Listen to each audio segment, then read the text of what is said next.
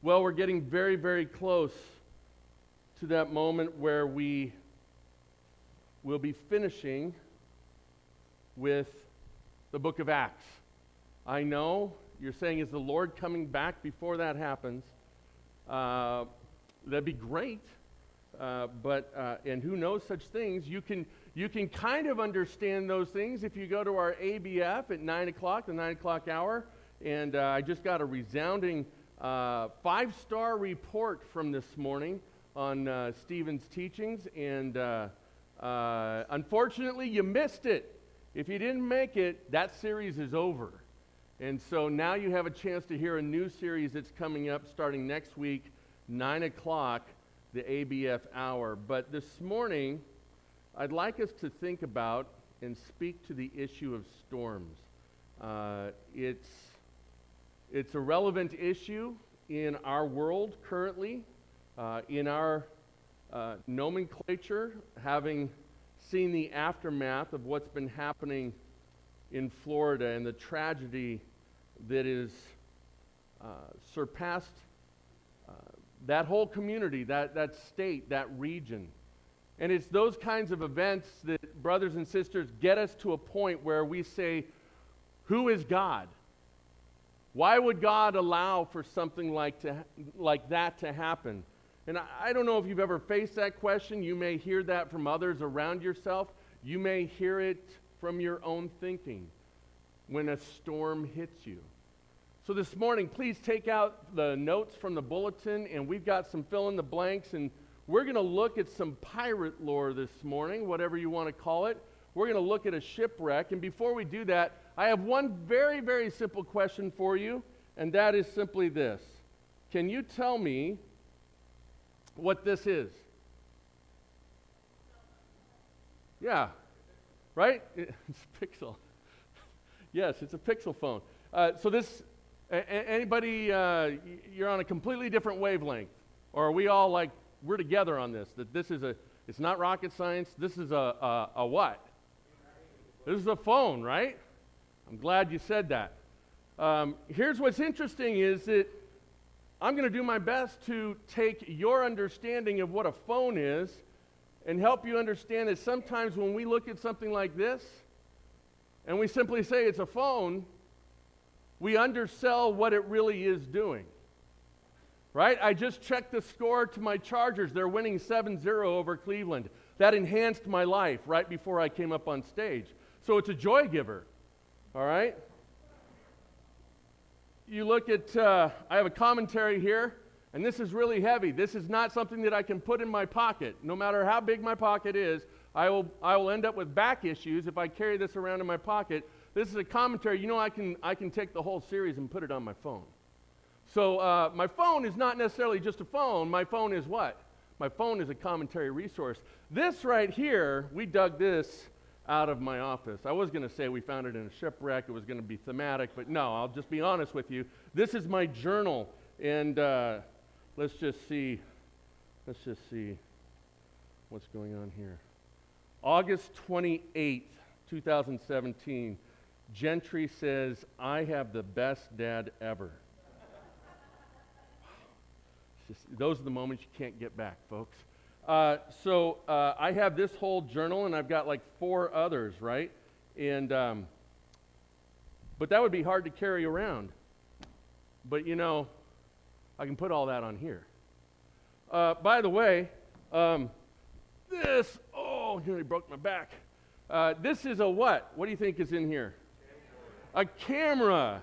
Yes, there's one of those big SLR cameras in here. This was my present to my wife um, for her something or other birthday or this, that, or the other. And, and it's really big and cumbersome. And there you go, and there's that. And I could walk around with that and take a bunch of pictures, and that would be really, no, it wouldn't be convenient. But so this is a what? This is a camera.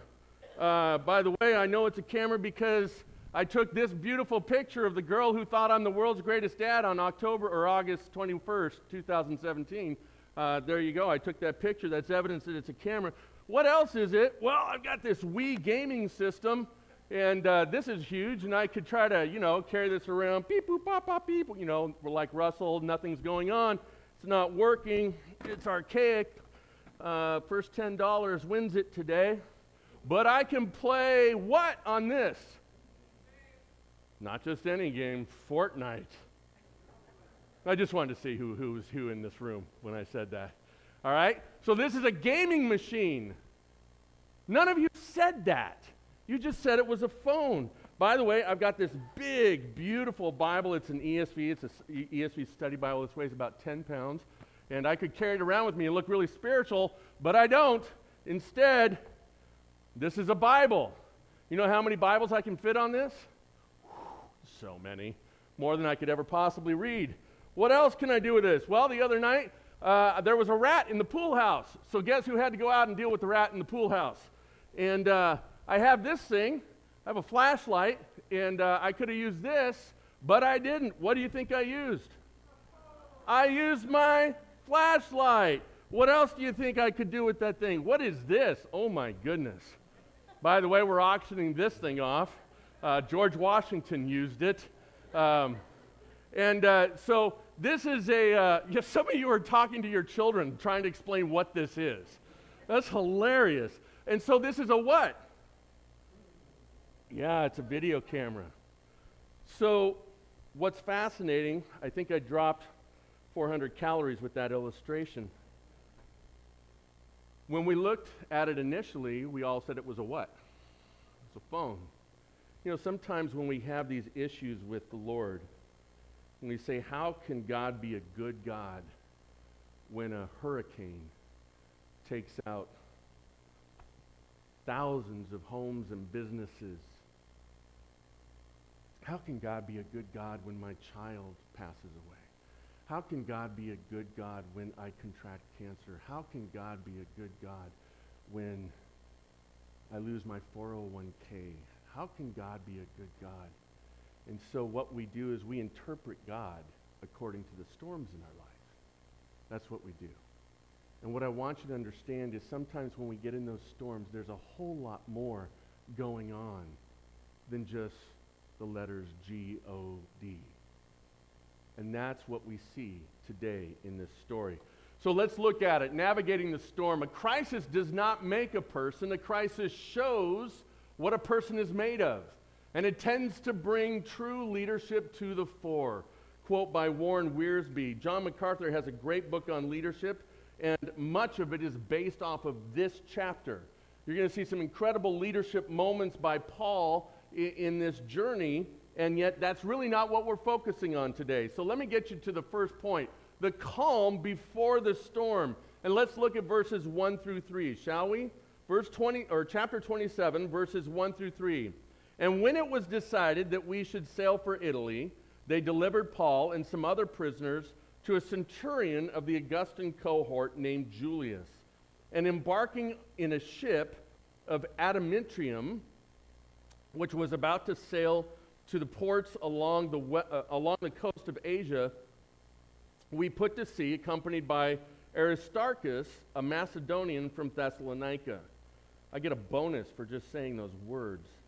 The next day we put in at Sidon, and Julius treated Paul kindly and gave him leave to go to his friends and be cared for. Now, if you remember where we left off, Paul had appealed to Agrippa, King Agrippa, He had appealed on his behalf to appear before Caesar. It was Roman law that if somebody claimed to appeal to Caesar, they went to Caesar. You could do nothing to them. And so Paul has now claimed that. Agrippa's hands are tied, even though he finds nothing wrong with Paul. He says, You have claimed appealing to Caesar, so off to Caesar you go. So they board this ship and they start traveling up the Mediterranean coast. Uh, it, it's an interesting idea. They set sail for Rome supposedly around October uh, of 59 AD, so right around this time of, of the year. Now, why do I take time to mention that? Because they're getting into a tight window for sailing, right? How many of you can relate to this and you take off outside of commuter traffic? or you like to avoid Treat Boulevard between 6:30 and, and 9 every morning, right? So this is what's on their mind. is that it may be calm now, but if we don't do this well and we don't do this quickly, we're going to be in danger.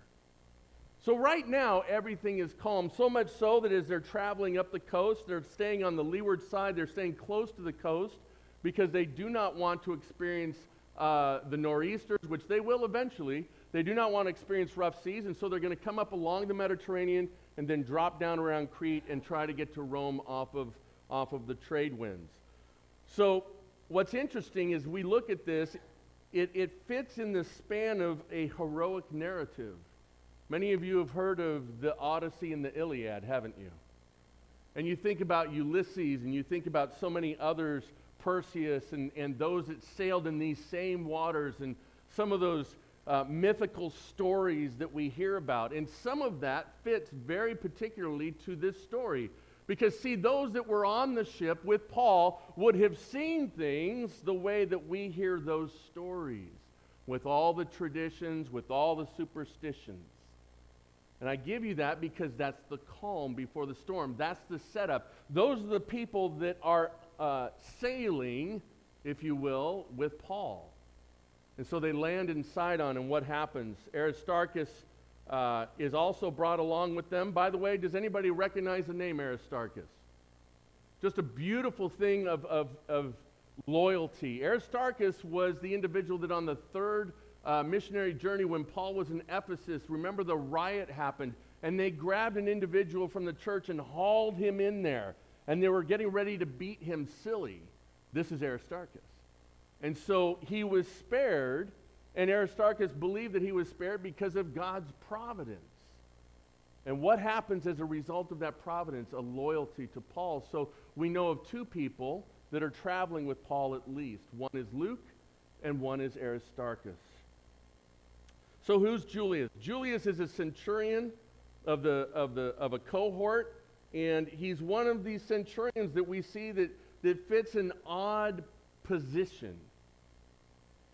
How many times do we hear of centurions? We just saw Lysias work on not being a centurion, but Lysias working on behalf of Paul in Jerusalem and up to Caesarea. And now the Lord brings in somebody who does not know him, who does not respect him, and yet Julius, understanding that this is Agrippa's prisoner, he is responsible for Agrippa's prisoner, that if this prisoner were to run, if this prisoner were to evade him, what would happen to him? He would be killed. Dereliction of duties. And yet, what does Julius do? It says that he let him visit the believers in Sidon. It's the calm before the storm.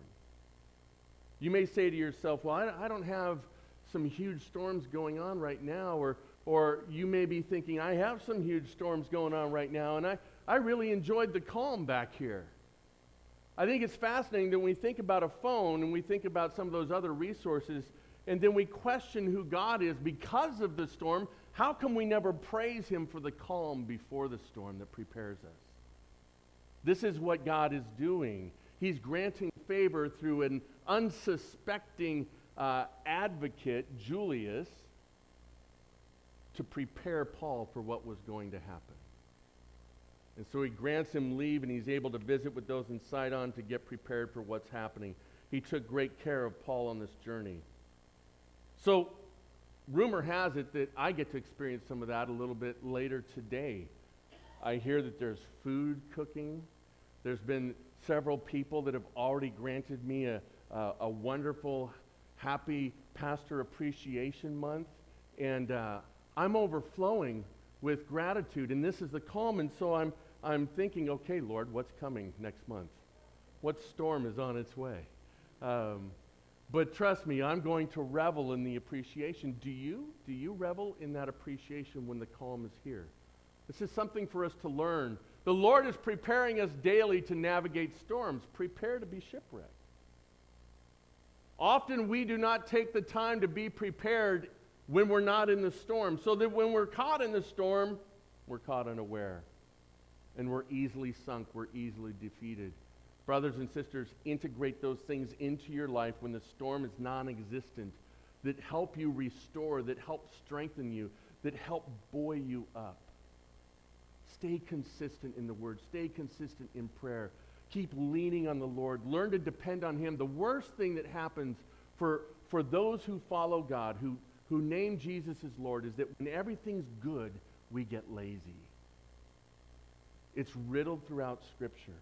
We get lazy instead of digging in and nourishing ourselves so we're prepared for when the storm does come, like Paul is doing. We say a few praises and we say, Thank you, Jesus, and we just keep kind of doing our own thing so we're not prepared when the storm happens. When the calm is happening, prepare to be shipwrecked. Be preparing. And so you've seen the scripture here that the next day we put in at Sidon, and Julius treated Paul kindly and gave him leave to go to his friends and be cared for. It's an amazing thing that when you see God work, let's remember that. So that when the storm hits and we want to cast blame, let's not be short in our memory of how he has provided for us. Because that's one of the ways we navigate the storm. Dangerous decisions that disable, 9 through 20. Let's go there. Verse 9 says, Since much time had passed, the voyage was now dangerous because even the fast was already over. Now, let me tell you that that's how they were able to ascertain that they probably embarked in October of AD 59, is because of the, the schedule of the Jewish holidays, the fast, all of those things. That's how they kind of arrived at this. So, but they're getting nervous. Why? Because it's getting later in the season. You're getting into the no sail zone. Paul advised them, saying, Sirs, I perceive that the voyage will be with injury and much loss, not only of the cargo in the ship, but also of our lives. Now, let me stop there. What is Paul saying? Is Paul a ship's captain? Is Paul the owner of the ship? Paul passed Navigation 101. We have no idea, but safe to say no. And yet Paul speaks up. Now, what's interesting here is that in this moment, he says, I perceive not only the cargo will be lost, but there will be lives that are lost. Let's see if that actually happens. And let's see how we view Paul when there's a moment that's a little bit challenging to his advice. It's one of the few times we see some advice in the narrative that actually doesn't come true. So, what do we do with that? Well, let's keep going. So, Paul warns those that are trying to make the decision. They are moored uh, up, on the, uh, up on the Mediterranean coast, and they're having to make the decision whether or not to go. And so they're finding a new ship. It's an Alexandrian ship, and uh, which means it's a what? Hanny, what kind of a ship would it be if it's from Alexandria? An Egyptian ship. Yeah. There's a reason we like those Egyptians. Got great ships. So they board a ship, and it's a large ship. It's a grain ship, and it's going to Rome. And see, Rome's influence reached all the way down into Egypt, and Egypt was flush with grain, and so all the trade routes. And so this ship really needed to get. They would have had a contract with Rome and the owner of the ship who needs to fulfill that contract and the ship's captain are arguing as to whether this is safe to go. Have you ever been in that moment?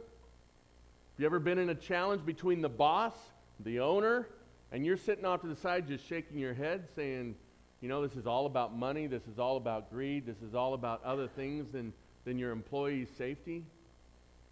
That's exactly what's going on here. And so Paul speaks up Sometimes storms are so long and so dark that hope is abandoned. You're going to hear that in a moment. And so, what, what's the advice? Speak truth in that moment. So, let's keep going and see what happens here. Verse 11 But the centurion paid more attention to the pilot and to the owner of the ship than to what Paul said. And because the harbor was not suitable to spend winter in, the majority decided to put out to sea from there on the chance that somehow they could reach Phoenix, a harbor of Crete, facing both southwest and northwest, and spend the winter there. They know that they won't even make it to Rome at this point. That's how late they are. Right? But they're saying we need to at least get there. Bad decision. Bad decision. And so, as we look at this idea, there's some things that we need to examine. They board this Egyptian grain ship There would be close to 300 passengers on board, so get the idea of how big this ship is. So Paul says in 2 Corinthians 11:25, he refers a little bit to this. This is no uh, first rodeo for Paul. Let me give you some breakdown of this.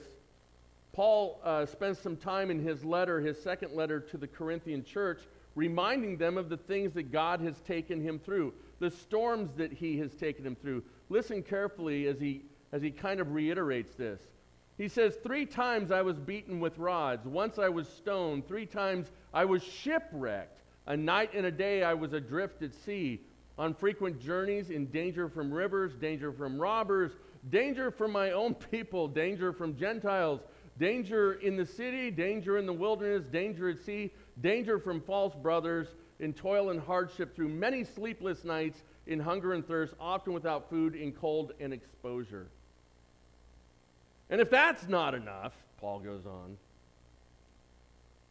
So Paul talks about this very event and how he was shipwrecked, not just this time, but a couple of other times. Dangerous decisions that disable. Now, we say that God is a cruel God sometimes because we end up in these storms and, and we look at a sovereign God and say, God, why do you do that? You could just because in Matthew, we're going to hear in a little bit where he does. So why don't you? Right? And yet there's a purpose, there's an intentionality, and I would offer this up to you. It's not because of God that we end up in these storms. Did God tell the owner to send his boat out onto the Mediterranean in ill advised weather? Did God tell the pilot to do it? Not God. Who made the decision that was dangerous? You can, not rhetorical, you can say it. The owner. The owner, the pilot. And even so much so that, that they were so determined, for whatever reason it was, to make that dangerous decision Paul speaks up and speaks truth in the midst of that dangerous decision, and he's rebuffed. Who are you? You're the prisoner. You don't talk. Don't talk. These are not your affairs. Brothers and sisters, there will be moments where you're not the professional, you're not the expert, but maybe God gives you some wisdom in the moment, some discernment in the moment. Do not be silent because we all make dangerous decisions that disable. Do we not? Does this have anything to do with God forcing people into a storm? Who made the decision to sail into the storm? The owner did. And by the way, Paul was along for the ride. He couldn't control the situation, and he was actually speaking on behalf of the Lord. It's so interesting that when we look at these moments where we want to accuse God, where were you? He was there, but he wasn't considered he wasn't listened to. And we made the decision. Now, that's not all the time, is it? That's not all the time. I can smoke 20 packs of Marlboros a day, right? And chances are really good I'm going to get what? I'm going to get a large cleaning bill because my clothes are going to smell hideous. That's what I'm going to get. But yes, I'll probably get lung cancer right?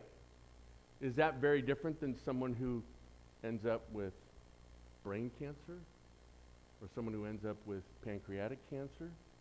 And they made no choices to do that. So understand that there are those things that come into our lives. That's a different sermon.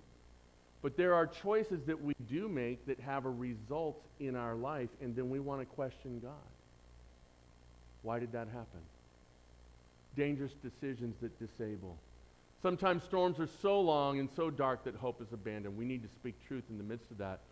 So, what happens here? There's a voice of hope during the darkest hour. When it says that they abandoned hope here, and you're going to hear it in just a bit, there is a voice of hope that comes in. So, when we look at this idea of a voice of hope during the darkest hour, let me ask this question When do you finally give up hope? Have you ever just given up hope? Have you said, enough is enough? I'm done. There's nothing else left.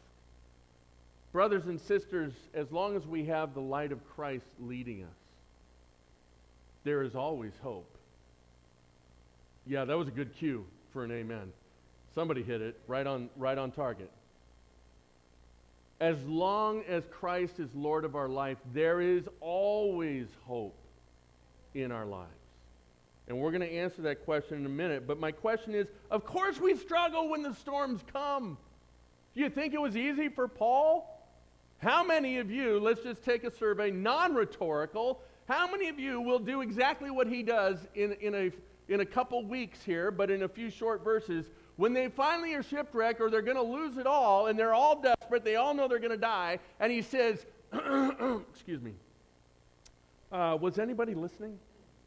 Um, do, do you remember that part where I told you, idiots, don't go out there? Were you, were you listening to that part? Now, modern psychology tells us never to do that, right? All the management tools we're given is, is, don't you don't do that. You don't rub it in. He rubs it. He grabs it and he throws it right in their faces. Now, does he do it to be a problem? No. He does it to point out the, the issue that God gave him instruction. You didn't listen to it. You are about to die, and I have another word from the Lord for you. So are you going to listen this time? That's why this is appropriate in that moment. But I got to be honest. I might not say it, but I'm thinking it, right? I told you so, right? I'm thinking it. So, a voice of hope during the darkest hour. When the hour seems darkest and hope is gone, what should we do? We should listen to the message of the Lord. Let's look at 24 through 25, shall we? Let's look at 24 through 25. And as you're going there, Paul's bold, I told you not to leave message, and then the strong and resolute announcement that no one would perish becomes a prophetic word. And that's where it goes back to this moment in our lives. When you're facing the storms, Think about that quote that we started with today where Warren Wiersbe says this A crisis does not make a person, a crisis shows what a person is made of. This is the calm before the storm. This is our preparatory period for the storm that we will go through. The reason Paul is able to do this and remain calm and command respect is because he was right, because he was listening to the Lord because he did speak up and what he said was true and it gave him credibility. So now he's going to provide hope. He's going to be this voice of hope. And it says, and, and Wiersbe goes on to say this, and it tends to bring true leadership to the fore. It tends to bring true leadership to the fore. Let's look at, at 24 and 25 now at this point. So, what's happened is that, that they have had to leave the harbor because they're going to get it's not a safe harbor. They thought it would be, and they're not going to be able to winter there. So they actually have to cast off, come out of the harbor, and hope for the best. In reality, what happened in those days in, in seafaring times was if you ended up out in the middle of the, the Mediterranean, the nor, nor'easters would come through, they would blow you because of the way that the ships were designed. They would blow you all the way down to the coast of Africa. And as you got close to Africa, there were sandbars that were notorious for wrecking ships. And so the, the, the history here is go back to kind of your Greek mythology and understand the, the superstition of the, of the sailors. And so they have to head out into the open ocean, and they actually hit such a storm that they do not see the stars nor the sun for a long period of time. And it's bad it's really bad. They start throwing the cargo, they start throwing the, the, the tackle off the ship, is what it says. And so let's pick it up and see where we are. We're in our darkest hour now on this ship, and Paul has spoken up, and here's what we see. And he said, Do not be afraid, Paul. You must stand before Caesar. And behold, God has granted you all those who sail with you. So take heart, men, for I have faith in God that it will be exactly as I have been told. So, what is he saying? This is the message that he's giving to the sailors who are convinced that the gods of the sea are against them. They have angered the gods. And yet, Paul speaks from his own God and says, None of you will perish. Let me ask you a question. How many of you know what common grace is? So, common grace is the idea that, that you receive blessing that God has given because of someone else, but the effects of that grace spread out to those who didn't necessarily earn it. Not that we can earn his grace, but you see what I'm saying, right? That's the case here for these sailors. And the sailors are in a situation where they don't believe in the Lord. They don't hold to the God of Abraham, Isaac, and Jacob. They don't believe in Christ. They believe in other gods. And yet, what's going to happen is the Lord could have just spared Paul, Luke, and Aristarchus, right? And yet, what does the Lord choose to do? He chooses to show up to a people who desperately need saving, need to be acquainted with him, and say, I'm going to save you. And when do we appreciate it the most? In the darkest moments. In the darkest moments is when we appreciate it. And so Paul stands up and he gives this message I've heard from the Lord. I've heard from the Lord. He is a voice of hope during the darkest hour. So, what do they do? Well, casting off anchors is a good strategy, but it doesn't save you. So, they keep working like they know to work. Have you ever been in that situation when you're in a storm? You just keep swimming, right? You just keep swimming. You're not sure you're going to get anywhere, but it's better than sitting still. And so these men have heard from this Jewish prophet, and he's told them, None of you will die. You will all be spared, but we're going down. Think of that. Okay, you're going to lose everything, but hey, you're going to be all right. Okay. Fantastic. Thanks, Paul. Appreciate that. So, anybody else got some ideas here? And so they go right back to what they know which is casting off anchors. What's interesting is it did nothing for them. The idea was in casting off the anchors, it would make the ship lighter, which would help them clear these sandbars. See, they're coming up to the island of Malta. And if you go to the island of Malta today, you actually can see what's called St. Paul's Bay. Uh, this morning, uh, at like 1.30 in the morning, um, again, I don't know why I'm up at 1.30 in the morning um, on Sunday morning, but I just happened to check something. My phone dinged at me, and I look, and it's my former pastor, and he's at St. Paul's Bay in Malta. I'm thinking, wow, Lord, you really want this preached? Okay. And so the fascinating idea here is that they see this bay, the, the clouds finally get to a point they're taking furlong readings, right? Or fathom readings. Furlong, we're racing horses. Fathom readings, right? You didn't know they were racing horses, too. Uh, so they're taking fathoms and they're getting closer and closer. They can hear the breakers and so they say, Cast off the anchors. We're going. Let's go, guys. This is the plan. We're going to run the ship up on the shore and we're going to make it. God says, No, you're not. You have your best laid plans, guys, but you keep forgetting what I have said. You're going to have to lean on me. Brothers and sisters, when we're in those storms of life, do we remember the calm before the storm? Do we remember what God said about what He expects from us or what He has for us? And now we start to get in the takeaway today. Why does Paul know he's going to survive? Because Christ told him, You will appear before Caesar. Has he appeared before Caesar? Not yet. And so, not only that, he gets a visitation from the angel prior, and the angel tells him, Send this message to the sailors. You're going to make it. By the way, did the clouds open and part? Did the seas calm? No, it got worse. How many of us lean on those promises of God and then the storm gets worse and we finally just say, That's it. I gave up on God. God is not this good, loving, benevolent God. We all struggle in this area. Understand, we always want to try to make something happen. I want you to remember this point that they've been given a promise from God. They've been given it through Paul. They don't really know this Paul guy, but oh, by the way, um, if you guys were paying attention, he was right. So there's some credibility to what he's saying. And so what happens?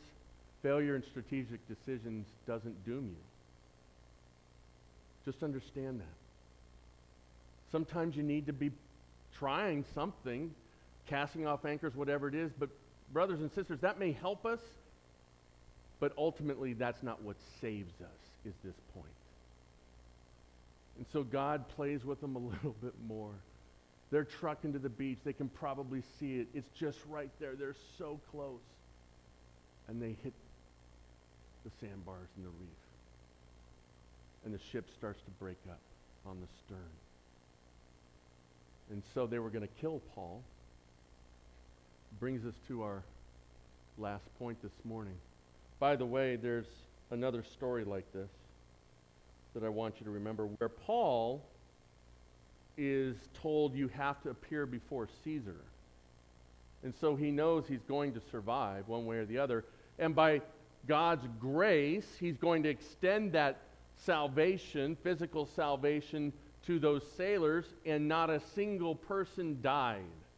Now let's get back to that Greek mythology. Understand this that at that time, if, if the seas erupted and it was almost for sure that you were going to perish, the sailors understood that to be a sign from the gods that you were an evil person. That you would, that if you died in that, if you were shipwrecked, if you fell, you were perceived as evil. Someone who fell into the waters or someone who was shipwrecked and survived was perceived as good, as righteous, as credible. And so God is sending a message that is particular to the interpretation of those he's trying to reach.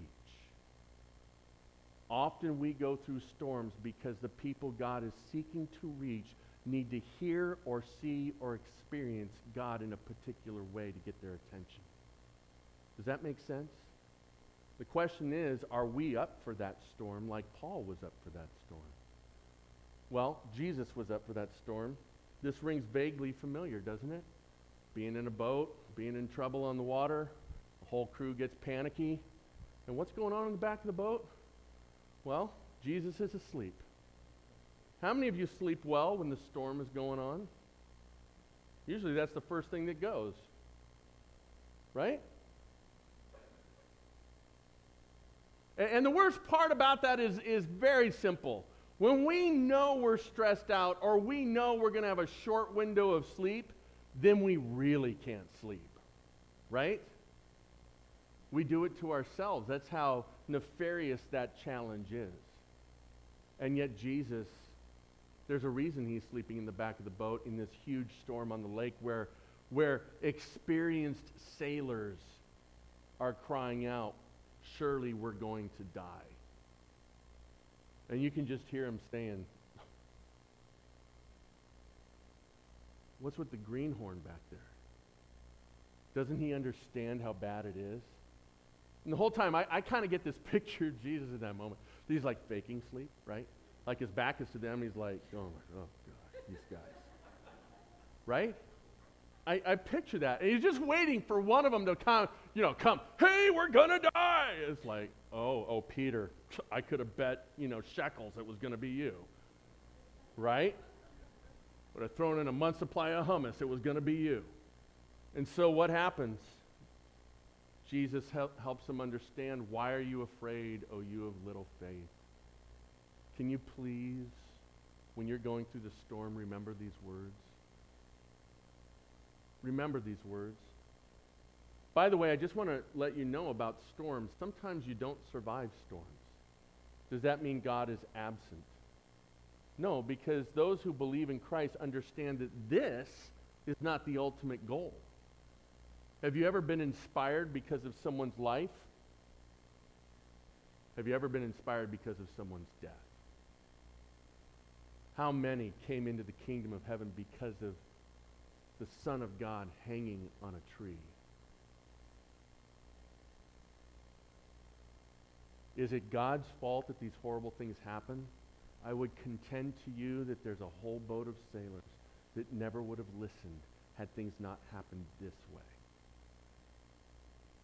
And so they were all saved, and the message and the attribution of salvation went to Paul's Savior.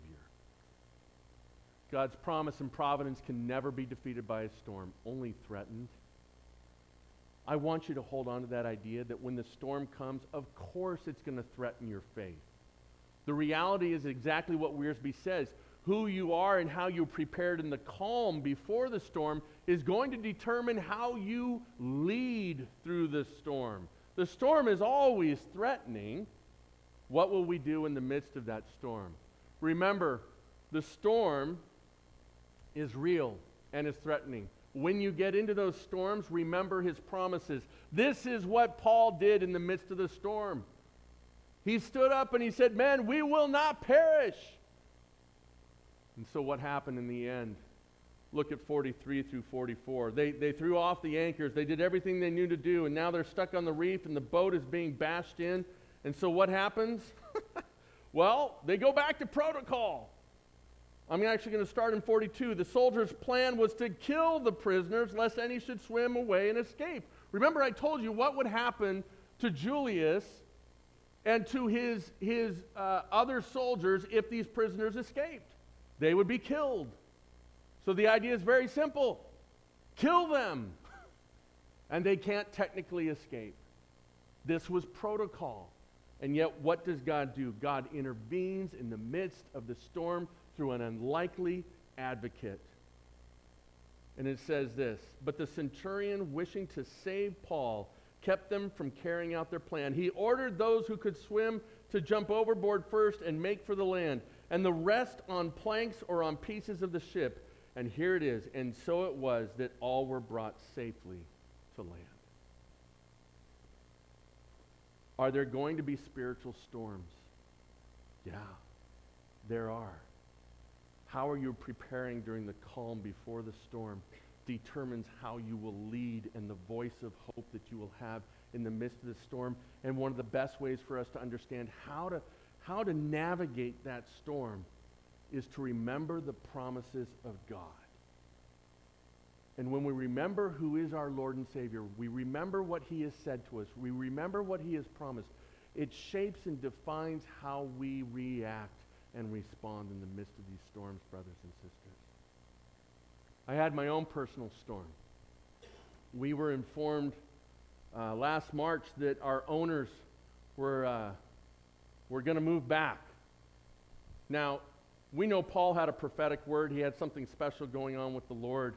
Um, I'm not necessarily proclaiming that, but how many of you happened to walk outside your house when the Google car came by and took the picture?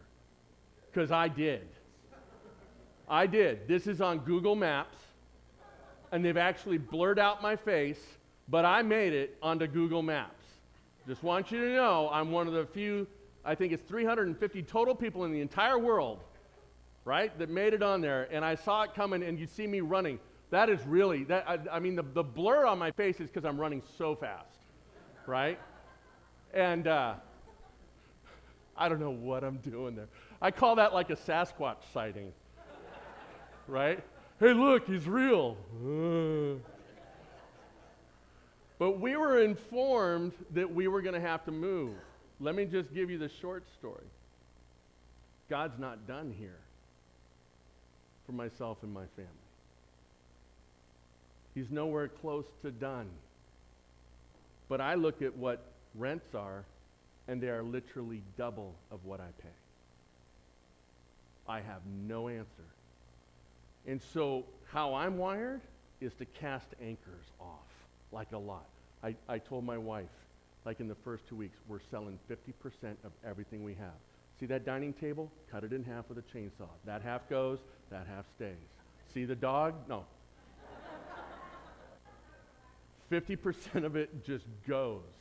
And so we started working on that level, and we're at about 8% we've gotten rid of so far. And, uh, uh, and I, I have to be honest with you, the tendency was to go to Zillow and just keep looking, and, and I would get stuck into this thing of just saying, stop. There's nothing you can do. Remember, he's not done. So all of this stuff that you're looking at that just tells you it's impossible, it doesn't matter. So stop doing that. And I will tell you, for, for the most part, I did stop. For the most part, there were those moments where I kept you know, coming back to the Lord in trust. But there were those moments where I, I went back to things I know and, and just continuing to check the trends of the market, what's possible, what's not. And I kept adding up the math, and it just didn't work. It just didn't work.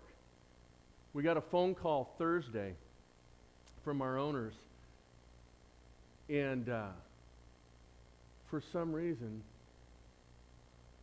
they didn't have to make this decision at all. It was almost like a coin flip. They decided we're going to wait another two years before we move back. We're going to wait another two years. Can I tell you the past six months of, of thinking, what are we going to do? And it's getting closer. It's getting, you know, those, that really could have been a lot of sleepless nights for me. But I kept remembering, you know why? Because the calm before the storm prepared me. The calm before the storm prepared me. And so now I'm going to remember this part. But I had to keep in the forefront of my mind, very simply, God is asking me to appear before Caesar here. He's not done with me. I have some other things that, that he's doing here.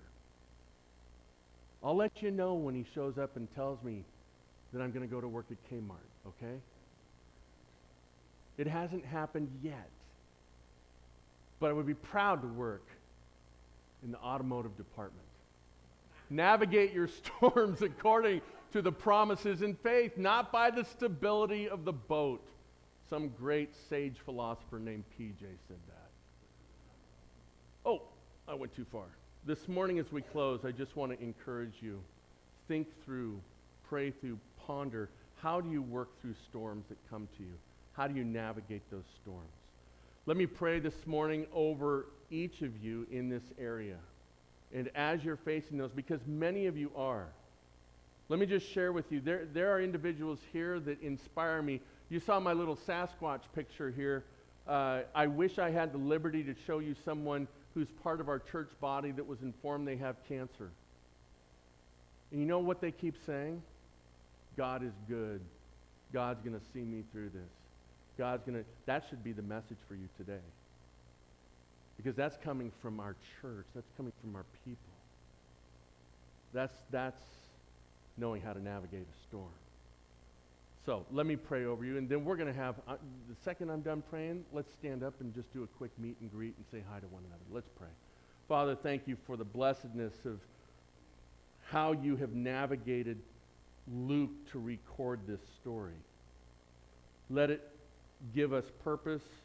Let it inform us. Let us have understanding and reasoning as we examine our own storms.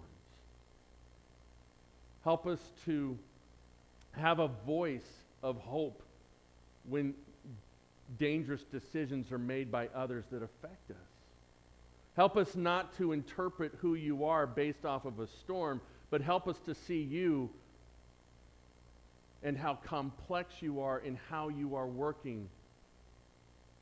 And Father, that Paul would go through all of that challenge, all of that difficulty, and he relays it to the church at Corinth, not just in this moment, but so many other moments. All of this was done that the message of Christ might, in particular, reach the audience Paul was with.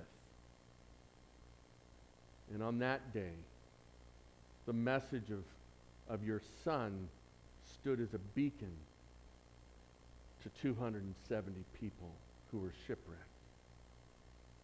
Thank you, Father, for the storms. Just give us a reminder who's in charge, who's our captain, and what we can lean on in the midst of it, and that we can be a voice of hope as we navigate through it. To you be all glory, Father. Amen.